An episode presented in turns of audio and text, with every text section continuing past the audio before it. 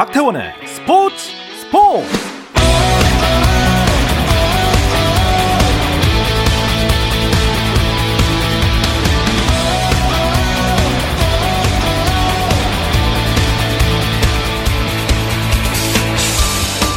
스포츠가 있는 저녁 어떠신가요? 아나운서 박태원입니다.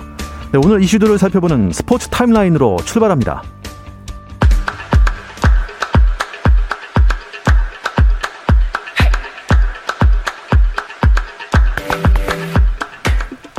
프로야구 준 플레이오프 일정이 시작이 됐습니다. LG와 두산의 1차전 최원준 대 수아레스의 선발 맞대결로 시작된 오늘의 경기 네, 5회 초인데요. 두산이 두 점을 냈습니다. 현재 두산 대 LG 2대 0으로 두산이 앞서 있는 상황입니다.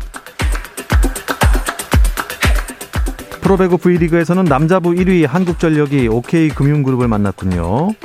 네, 경기 현재 3세트입니다. OK금융그룹이 세트 스코어 2대 0으로 앞서 있는데요.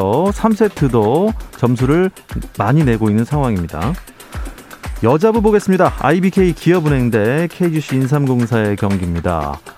아, KGC 인삼공사가 3쿼터에 세트 스코어 2대 0인 상, 상황인 가운데 이번 세트는 기업은행이 가져갈까요? 3세트 23대 19입니다. KBL 프로농구 상황 보겠습니다. 한국가스공사 대 삼성의 경기가 진행 중입니다. 자, 자, 서울 삼성 그리고 대구 한국가스공사 가스공사가 연패 탈출을 끊을 수 있을까요? 4쿼터 현재 77대 54로 꽤 큰 점수로 앞서고 있습니다. 강등 위기에 놓인 프로축구 강원 FC가 김병수 감독을 경질했습니다. 강원은 박효진 수석 코치를 감독 대행으로 선임해 주말 인천 유나이티드 경기부터 지휘를 맡기기로 했습니다. 미국 메이저리그 샌프란시스코 자이언츠의 황금기를 이끈 포수 버스터 포지가 34세 아, 나이에 현역에서 물러납니다. 메이저리그 공식 홈페이지 MLB.com은 올스타에 7차례나 선정된 포지가 내일 은퇴를 발표할 것이라고 보도했는데요. 현재 언론은 포지가 2,200만 달러 대신 가족과 함께 시간을 더 보내는 것을 원했다며 은퇴 배경을 설명했습니다. 미국 프로농구 NBA에서는 브루클린 네츠가 애틀란타 호크스를 117대 108로 이기고 3연승을 날렸습니다. 케빈 드란트가 승부처였던 3쿼터에 15점을 쓸어 담는 등 32득점 책임지며 브루클린의 승리를 이끌었습니다. 또 골든 스테이트 워리어스 홈에서 샬럿 호네츠를 114대 92로 꺾고 2연승을 달려 서부 컨퍼런스 공동 1위에 자리했습니다.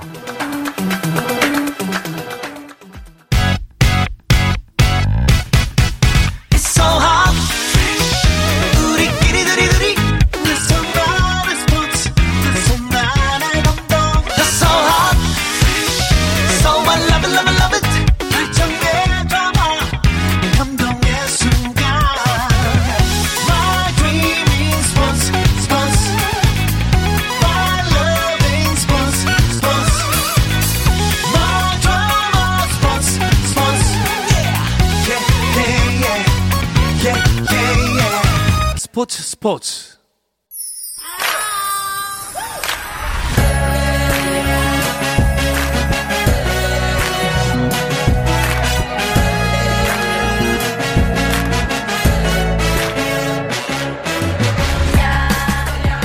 목요일에는 해외 축구 이야기와 함께하고 있죠. 라디오의 발롱도르를 꿈꾸는 이건 김정용의 랄롱도르 시작하겠습니다. 먼저 풋볼리스트 김정용 기자와 인사 나누겠습니다. 안녕하십니까? 안녕하세요. 김정용입니다. 네, 어서 오십시오. 자, 영국에 있는 이건 기자 연결합니다. 이건 기자 안녕하세요. 네, 안녕하세요. 이건입니다. 네. 아, 이건 기자, 아, 한 주 사이에 토트넘에 어, 큰일이 있었나 봐요. 네, 맞습니다. 이번 주에 어떻게 보면 가장 그 프리미어리그 전체에 있었어도 가장 큰 일이 아닐까 싶습니다.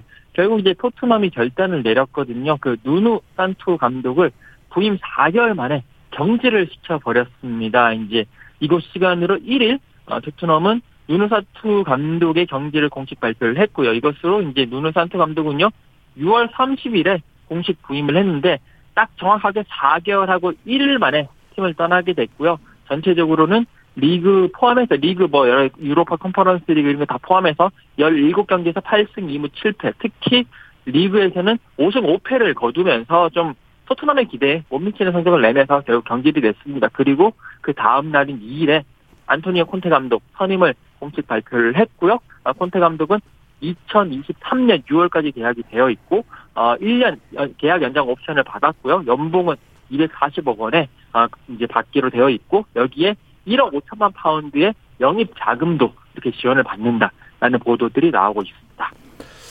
김종현 기자, 그 우리가 누누 감독 음, 뭐 처음에 선임됐을 때 뭐 기대감도 있고, 막 사실 뭐 썰이 많았지 않습니까? 여러 감독들이 그렇죠. 입방아에 오르고 했었는데 결국 누누 감독이 토트넘의 지휘봉을 잡고 그 정말 얼마 안 된 것 같은데 이게 네. 이제 해임이 이렇게 빨리 된 것도 저는 좀 특이하다고 생각하고 더 신기한 건 선임이 바로 이렇게 됐다는 건 뭐 뭐 준비해 놓고 있다는 거 아니었습니까?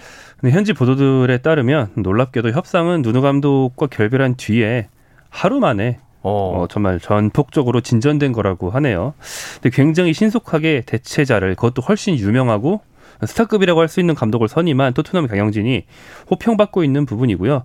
다만 이제 연결고리는 전부터 쭉 있었습니다. 일단 현재 토트넘 단장을 맡고 있는 파비오 파라티치라는 그 실무자가 10년 전에 유벤투스에 있었어요. 그래서 그때부터 콘테 감독과 인연이 깊습니다. 그래서 네. 올여름에 그 주제 무리뉴 감독의 대체자를 찾을 때도 먼저 콘테 감독과 접촉을 했었죠. 근데 그때 콘테 감독은 당시에 토트넘은 해리 케인이 맨체스터 시티로 가느니 마느니 되게 이제 음. 혼란스러운 그때 토트넘이었어요. 좀, 예, 좀 네. 어수선했죠. 예. 그래서 그리고 콘테 감독이 전 세계 감독 중에서 연봉을 제일 많이 받는 한 top 3에 듭니다. 그래서 토트넘 입장에서 돈이 너무 비싸고 콘테 입장에서도 이 팀은 좀 망할 수도 있을 것 같고 음. 서로 조심스러워서 결렬이 됐었는데 이번에 토트넘이 워낙 급하니까 콘테 감독에게 좀 전폭적으로 좀 파격적인 조건 그리고 이제 급여뿐 아니라 전권을 주겠다는 그런 조건을 제시하면서 굉장히 전격적으로 협상이 성사됐다고 합니다. 네. 아, 이건 기자, 토트넘 감독 교체에 대한 현지 반응 어떻습니까? 어, 일단 현지에서는 특히나 뭐 토트넘 팬들 입장에서는 차라리 잘 됐다. 물론 뭐 누누 산투 감독이 뭐 좋은 감독이긴 하지만 결국에는 결과를 봐라. 특히나 경기력이 좋지 않았는데 이때는 지금 뭐 리그가 10라운드까지밖에 진행이 안 됐기 때문에 지금 아예 빨리 돌입을 해가지고 빨리 수술을 하고 그런 이제 안 좋은 부분을 도려내는 게 낫다라고 이제 얘기를 하고 있으면서 전체적으로는 차라리 잘된 선택이다라는 그런 평가들을 내리고 있습니다. 음, 김종현 기자, 그 프리미어 리그는 참 감독하기가 참 힘든 그런 리그인 것 같아요. 뭐 메뉴도 지금 솔샤르 감독을 경질해야 된다, 뭐 이런 말도 많았는데 어쨌든 메뉴전이 좀 아쉬웠던 것 같아요. 맨체스터 유나이티드한테 토트넘이 이겼다면 산투 감독이 해임되지 않지 않았을까? 그 두 팀이 그 맞대결 하기 직전에 딱 붙어 있었죠 순위가 예. 둘다 아쉬운 순위에 있었다가 메뉴가 토트넘을 잡으면서 5위로 올라가고 그래서 메뉴의 소체르 감독은 이제 생명 연장이 되고 예. 산투 감독은 뭐 해임이 된 건데 그래서 많은 축구 팬들이 농담으로 이제 메뉴가 이겨서 메뉴 팬들에게 위안을 보낸다. 음. 어, 토트넘이 져서 토트넘 팬들 축구한다. 뭐 이런 농담들을 했었죠. 왜냐하면 감독이 바뀔 거니까. 네. 두팀 다 감독들에 대해서 불만이 많았으니까 아무튼 아. 말씀대로 솔샤르 감독이 토트넘을 잡으면서 좀 생명 연장이 됐고요. 그런데 이제 메뉴 입장에서는 어쩌면 시즌이 더 진행되면 솔샤르 감독을 날릴 수도 있거든요. 그럴 수도 있잖아요. 만약에 한 한두 달 뒤에 정말 부진하면 네. 근데 모든 팀이 감독을 경질했을 때 데려오고 싶은 1순위 감독이 콘테였는데 네. 그걸 토트넘이 가져가 버렸단 말이에요. 아하. 그래서 이제 메뉴는 만약에 솔샤르 감독을 경질하더라도 데려올 감독이 없어져 버렸습니다. 아, 그렇게 또 얘기가 흘러가는군요. 그렇죠. 어, 콘테 감독을 토트넘이 데려왔다. 이건 어마어마한 기사인 것 같습니다. 아, 이건 기자, 음, 콘테 감독이요. 토트넘 감독 데뷔전을 언제쯤 치를 수 있겠습니까? 어, 이제 콘테 감독이 이곳 시간으로 2일에 어, 토트넘에 부임을 했습니다. 그러면서 바로 뭐 감독 자리에 앉을 수 있을 거다, 뭐 없을 거다, 뭐 이런 얘기들이 오갔어요. 이제 왜, 왜 그러냐면 이 외국인이거든요. 콘테 감독 이탈리아 사람이기 때문에 이 영국에서 일을 하기 위해서는 그 work permit 노동 허가가 필요합니다. 그러니까 브렉시트 전에는 그게 필요 없이 EU 사람이기 때문에 충분히 할 수 있었는데 브렉시트가 되면서 영국이 EU를 떠나면서 외국인 감독들은 워크 퍼밋을 받아야지 공식적으로 업무를 아. 시작을 할 수 있는데 네. 어, 지금 이 상황에서 원래는 그 약간 이 워크 퍼밋이 원래 영국의 그런 행정 처리가 상당히 느리거든요. 한국 같은 경우에는 전화 한 통화라든지 그냥 가서 바로바로 바로 해주는데 영국은 워낙 느리기 때문에 이게 뭐 몇 개월이 걸리기도 하는 뭐 그런 상황이었는데 이것 때문에 뭐 한 며칠 정도 걸릴 거다. 그래서 토트넘이 조금 있다가 이곳 시간으로는 어 4일 오후 저녁이고요. 한국 시간으로는 5일 새벽에 열리는 그 비테세와의 유로파 컨퍼런스 리그 경기에 콘테 감독이 워크 퍼밋에 발목이 잡혀서 아마 감독으로서 감독직을 수행하지 못할 거다. 그냥 빨라야지 다음번 에버튼과의 원정 경기 주말에 열리는데 네. 그 경기에 설 거다라는 예상이 많았어요. 그런데 토트넘이 빨리 움직이고 뭐 토트넘 레비 회장이 막 전화를 돌리고 해가지고 어, 이 워크 퍼밋이 빨리 나와서 지금 이곳 현지에서는 비테세 전 오늘 이제 오늘 밤에 하는 내일 새벽에 하는 이 비테세 전 경기 하기 전까지 나, 나오고 그리고 바로 감독 자리에 앉아서 선수들을 지휘할 수 있을 것이다. 라고 지금 그런 예상 어, 기사들을 쏟아내고 어, 있습니다. 콘테 감독이 오자마자 바로 지휘봉을 잡을 수 있게 될 수도 있을 텐데 콘테 감독 어느 팀이나 데려오고 싶어하는 그런 유명 감독입니다. 하지만 청취자분들을 위해서 콘테 감독 이력 또 축구 스타일 한 번 더 짚어주시죠. 네, 안토니오 콘테는 선수 시절에도 유벤투스와 이탈리아 대표팀의 스타 미드필더였어요. 그때부터 굉장히 강인한 성격, 터프가이로 유명했습니다. 이제 감독으로서는 2011년도 10년 전에 유벤투스를 맡았을 때부터 유명해졌는데요. 그때 부임하자마자 우승하기 시작해서 유벤투스에서 3년 연속 우승을 했고 어... 이어서 첼시에 와서 첼시에서 우승, 최근에는 인테르 밀란으로 옮겨서 인테르 밀란에서 역시 우승을 했고 그 사이에는 이탈리아 대표팀도 유로 2016 8강에 진출시키면서 현재까지 어 10년 최근 10년 동안 정말 승승장구만 해온 그런 감독이고요. 특히 유벤투스 때는 우승 세번 중에서 한 번은 무려 무패 우승이었고 예. 또 한 번은 이탈리아 역대 최고 승점 우승 기록을 경신했습니다. 그러니까 뭐 우승의 화신이죠. 그런 사람이고 축구 스타일은 그 3, 5, 2 포메이션의 마스터라고 보시면 되겠는데 한 5, 6년 전에 이 감독 때문에 세계적으로 이 포메이션이 유행했어요. 예, 3, 5, 2가요. 네, 그래서 한국에서도 뭐 최용수 감독, 안익수 감독 이런 감독들이 벤치마킹을 많이 했었습니다. 그리고 그래서 이번에 토트넘에도 같은 전술을 도입할 거다라는 전망이 많이 있고요. 전술도 전술인데 터프가이라고 했잖아요. 네. 자기 선수들을 아주 윽박질러서 네. 최대한 집중력과 경기력을 끌어올리는 그런 상남자 스타일의 아. 카리스마가 있는 예. 호랑이 선생님입니다. 아, 호랑이 선생님 스타일이에요. 어. 저랑은 좀 안 맞을 것 같습니다. 아, 저도 사실 제 독서 그러면 좀 좋지 않습니다만. 어쨌든 뭐 우리 관심사는 이 그런 콘테 감독 밑에 있는 손흥민의 역할이거든요. 어떨 것 같습니까? 일반적인 예상은 이제 공격이죠. 공격인데 이 감독이 3, 5, 2 아니면 3, 4, 3 이런 3백 기반 포메이션을 하고 공격수들한테는 최대한 자유를 주거든요. 그래서 아마 손흥민은 원래 잘하고 있었으니까 해리 케인까지 살아나면서 손흥민, 케인의 투톱 혹은 다른 한 명을 더 끼워서 쓰리톱 이런 공격진이 훨씬 살아날 수 있을 것이다. 음. 라는 전망이 우세하고요. 그러니까 다시 말하면 손흥민 선수는 측면에서 윙어 역할을 하기보다는 좀 최전방 공격수에 가까운 그런 역할을 하게 되지 않을까라는 음. 전망이 있습니다. 이건 기자, 영국 현지는 어때요? 이 포메이션이나 포지션, 손흥민의 위치는 어디가 적당하다고 생각하나요? 어, 각 매체마다 조금씩 다르긴 한데, 약간 디테일한 부분 다르긴 한데, 기본적으로 뭐, 쓰리백을 쓰는 콘테 감독의 어, 그런 성향, 그런 전술적인 그런 모습들을 반영을 했습니다. 다 쓰리백 352 아니면 343으로 쓸 것이다. 라고 이야기를 하고 있고요. 어, 특히 손흥민 선수와 관련해서는 많은 매체들이 어, 손흥민 선수 투톱으로 쓸 것이다. 그러니까 공격수로 쓸 것이다. 뭐, 왼쪽 윙어로 가더라도 자체적으로 윙어의 역할보다는 어, 최전방으로 올라가면서 계속 뒷공간을 파고드는 어, 그런 역할을 부여할 것이고 그 덕분에 손흥민과 케인 선수의 그런 어, 공격 조합이라든지 공격력이 극대화될 것이다. 라는 예상을 많이 하고 있습니다. 그것 때문인지 몰라도 케인 선수도 콘테 감독이 온다는 소식에 아 이제 나 토트넘 떠나지 않고 이 토트넘에서 케인, 그 콘테 감독과 함께 우승을 하겠다. 뭐 그런 의견도 피력을 했다고 하네요. 네. 어우, 콘테 감독 때문에 우리 케인이 달라졌어요가 될 수도 있겠네요. 어. 자, 손흥민 선수 소식에 이어서 우리나라 유럽파들 이야기 좀 해보죠. 어, 황희찬 선수한테 울버햄튼이 반했다? 이런 얘기가 있더라고요. 이건 기자? 네, 어, 제가 울버햄튼 경기 취재를 가고 막 이렇게 할 때도 황희찬 선수의 인기는 팬들에게도 이제 상당한 인기를 가지고 있고 어, 감독이라든지 코칭 스태프 그리고 현지 기자들도 어, 황희찬 선수 너무 잘한다.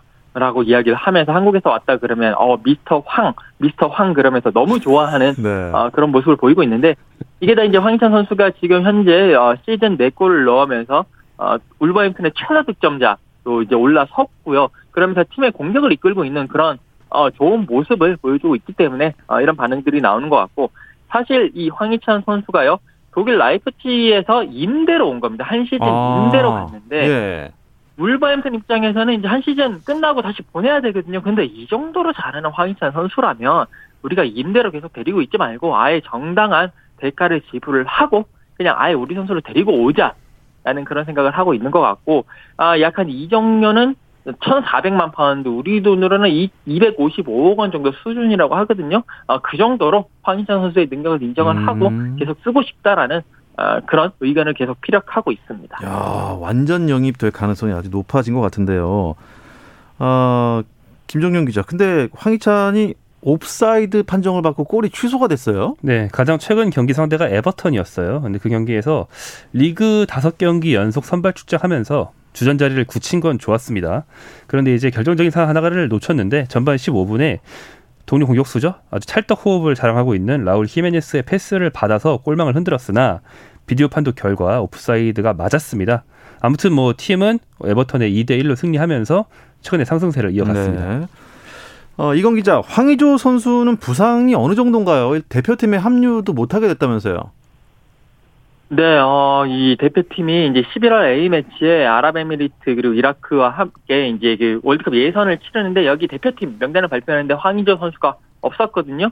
아, 사실 이제 황희조 선수가 부상이 당초보다 계속 오래가는 모양새입니다. 이제 지난달 17일에 낭뜨와의 리그왕 그 10라운드 경기에서 부상을 당했어요. 그때 이제 날카로운 정말 멋진 중거리 슛으로 리그 4골을 넣고 난 다음에 후반 28분에 갑자기 이제 발목을 잡고 쓰러지면서 결국 교체 아웃이 됐는데 이때까지만 하더라도 황의조 선수의 에, 그런 부상 정도가 그렇게 심하지 않다. 뭐 한, 한 주나 두 주 정도 지나면 도, 돌아올 것이다. 라는 그런 예상이 컸었는데 그 재활이 계속 오래 계속 이어지고 있는 분위기예요. 그러면서 계속 결정을 하게 되고 이번 주말에 아, 파리 생제르맹과의 경기에서도 결국 결장이 불가피할 것으로 보입니다. 그렇기 때문에 어, 그 벤투 감독이 이끄는 대표팀도 그렇고 어, 보르도도 그렇고 그래 차라리 황희조 선수를 보내지 말고 이 보르도에서 현지에서 재활에 집중을 하면서 조금이라도 하루라도 빨리 복귀를 하기 위해서 그렇게 좀 쉬게 하는 것이 낫지 않겠느냐라는 결론을 내렸고 결국 대표팀 합류도 불발된 음. 상황입니다. 이재성 선수가 골을 넣었어요. 네. 다른 유로파 선수들 활약상 짚어주시죠. 네, 어, 마인츠의 이지성 선수는 마침내 데뷔골을 넣었습니다. 이게 새 팀인 마인츠 05에서의 데뷔골인 동시에 분데스리가 데뷔골이죠. 그동안 독일 무대에서 있긴 아, 했지만 늘 네. 2부에 있었으니까요. 네. 전반 25분 동료 공격수 오니시보의 슛이 골키퍼 맞고 나오는 것을 이지성이 세도하면서 밀어 넣었습니다. 활동량이 많고 아주 성실한 이재성의 그 장점이 잘 드러난 득점이었다고 할 수 있겠고요. 팀은 빌레펠트 상대로 2대1 승리를 거뒀습니다. 그리고 이제 거론할 만한 해외파라면 뭐 김민재 선수는 꾸준히 뛰면서 네. 활약을 하고 있습니다만 소속팀 페네르바체의 어떤 그 하향세를 막지는 못하고 팀은 침체에 들어간 상황입니다. 네. 자, 이어서 유럽 축구연맹 챔피언스 리그 이야기를 나눌 예정인데요. 잠시 쉬었다 오겠습니다. 당신의 팀이 가장 빛나는 순간 스포츠 스포츠 박태원 아나운서와 함께합니다. 네, 해외 축구 이야기를 나누고 있습니다. 라디오의 발롱도르를 꿈꾸는 이건 김정용의 랄롱도르 듣고 계시고요. 풋볼리스트의 김정용 기자, 영국에 계신 이건 축구 전문 기자와 함께하고 있습니다. 이건 기자, 챔피언스 리그에서 호날두가 또 맨유를 구했어요.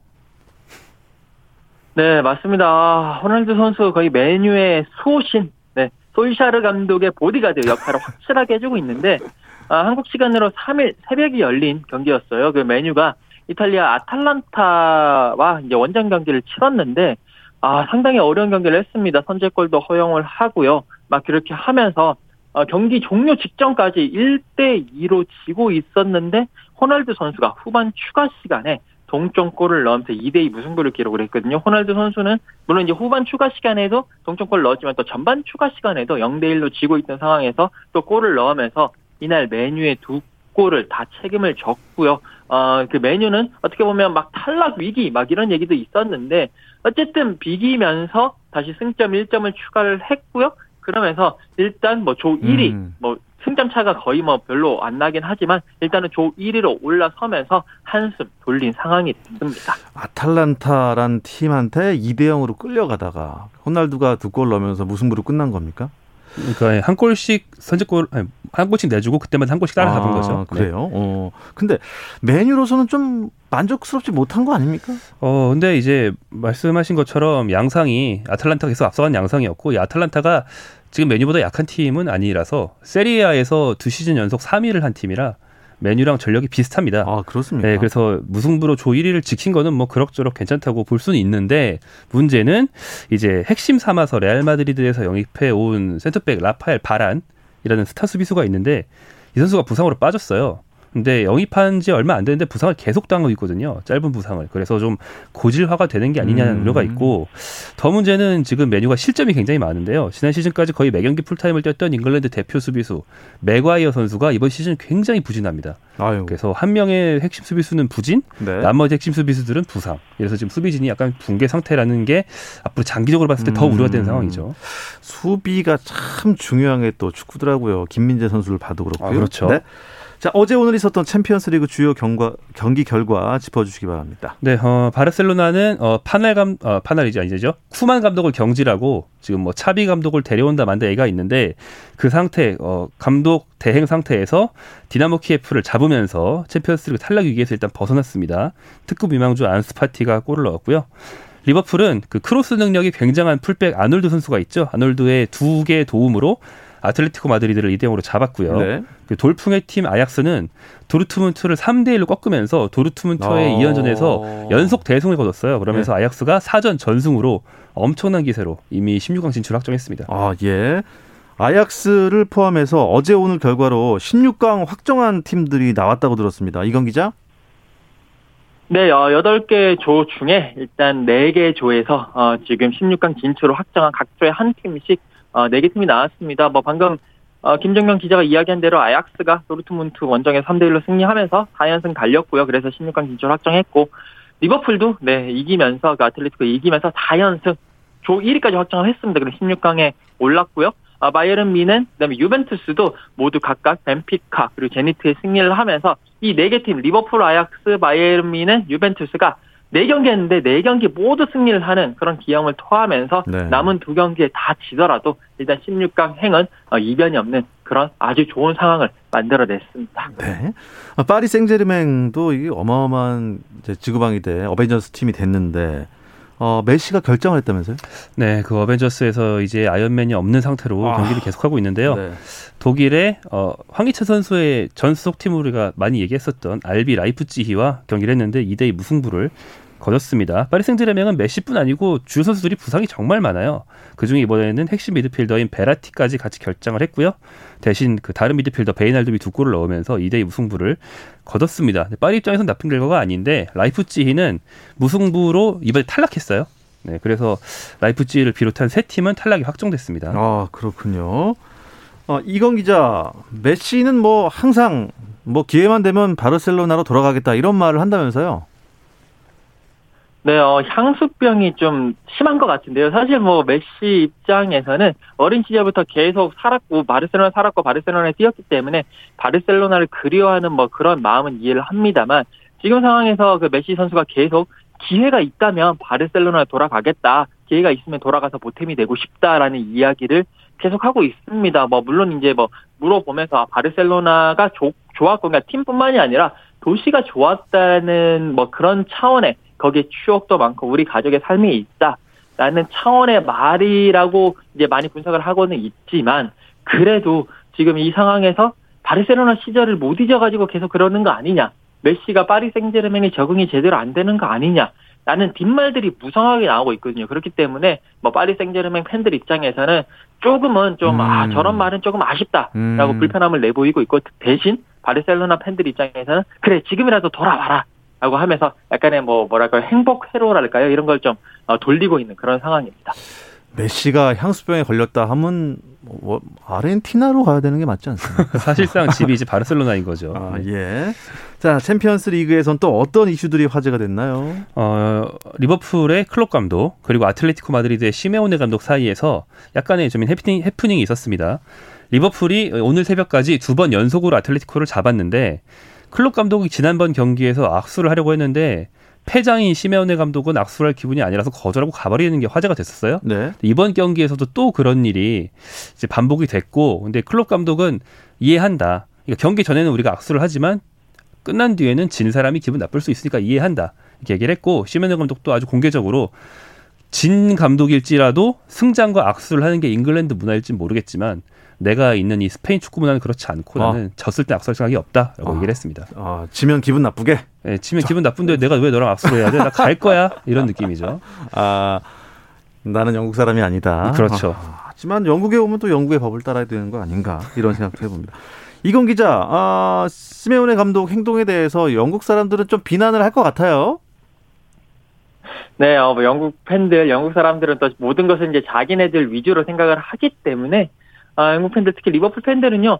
아니 뭐 악수를 그래도 경기 끝났으면 서로 신사의 스포츠고 그렇기 때문에 악수를 하는 것이 예의고 그런 건데 왜 시메오네 감독이 자기가 뭐라도 됐냐 이렇게 하는 거는 너무 무례하다라는 반응이 줄을 이루고 있습니다. 근데 이제 여기에 대해서 스페인 팬들은 아니 우리나라에서는 뭐 굳이 악수도 안 하고 하는데 굳이 영국이라고 닌- 뭐 그렇게 할 필요 있느냐라고 하면서 그냥 시메오네 감독의 스타일이다. 그 시메오네 감독을 존중해 달라 라는 뭐 그런 반론도 펼치고 있습니다. 네.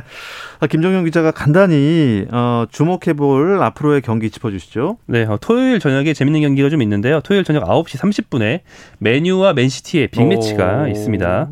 그리고 토요일 저녁 11시 30분에는 한국 선수가 빅클럽을 상대하게 되는데 바로 프라이부르크에 있는 정우영 선수가 네. 바이에른 뮌헨 상대로 도전을 하거든요. 현재 분데스리가 유일한 무패팀 프라이부르크가 이 경기에서 이어갈 수 있을지 굉장히 관심이 가는 그런 경기입니다. 예. 와, 그러면 이번 주말은 볼 경기 진짜 많습니다. 이번 주말은요, K리그 1 경기부터 쭉 보면 이제 새벽까지 계속 축구만 보다 주무시면 될 것 같습니다. 네, 이 이야기를 끝으로 이번 주 랄롱도르는 여기서 마치도록 하겠습니다. 영국에 계신 이건 기자와 먼저 인사 나눌게요. 수고하셨습니다. 네, 감사합니다. 네. 오늘따라 조금 연결이 좀 시간이 딜레이가 네네. 있- 있는 좀 그런 느낌이었어요. 네. 청취자 여러분들의 또 많은 양해 부탁드리겠습니다. 풋볼리스트 김정용 기자 함께 했습니다. 고맙습니다. 고맙습니다.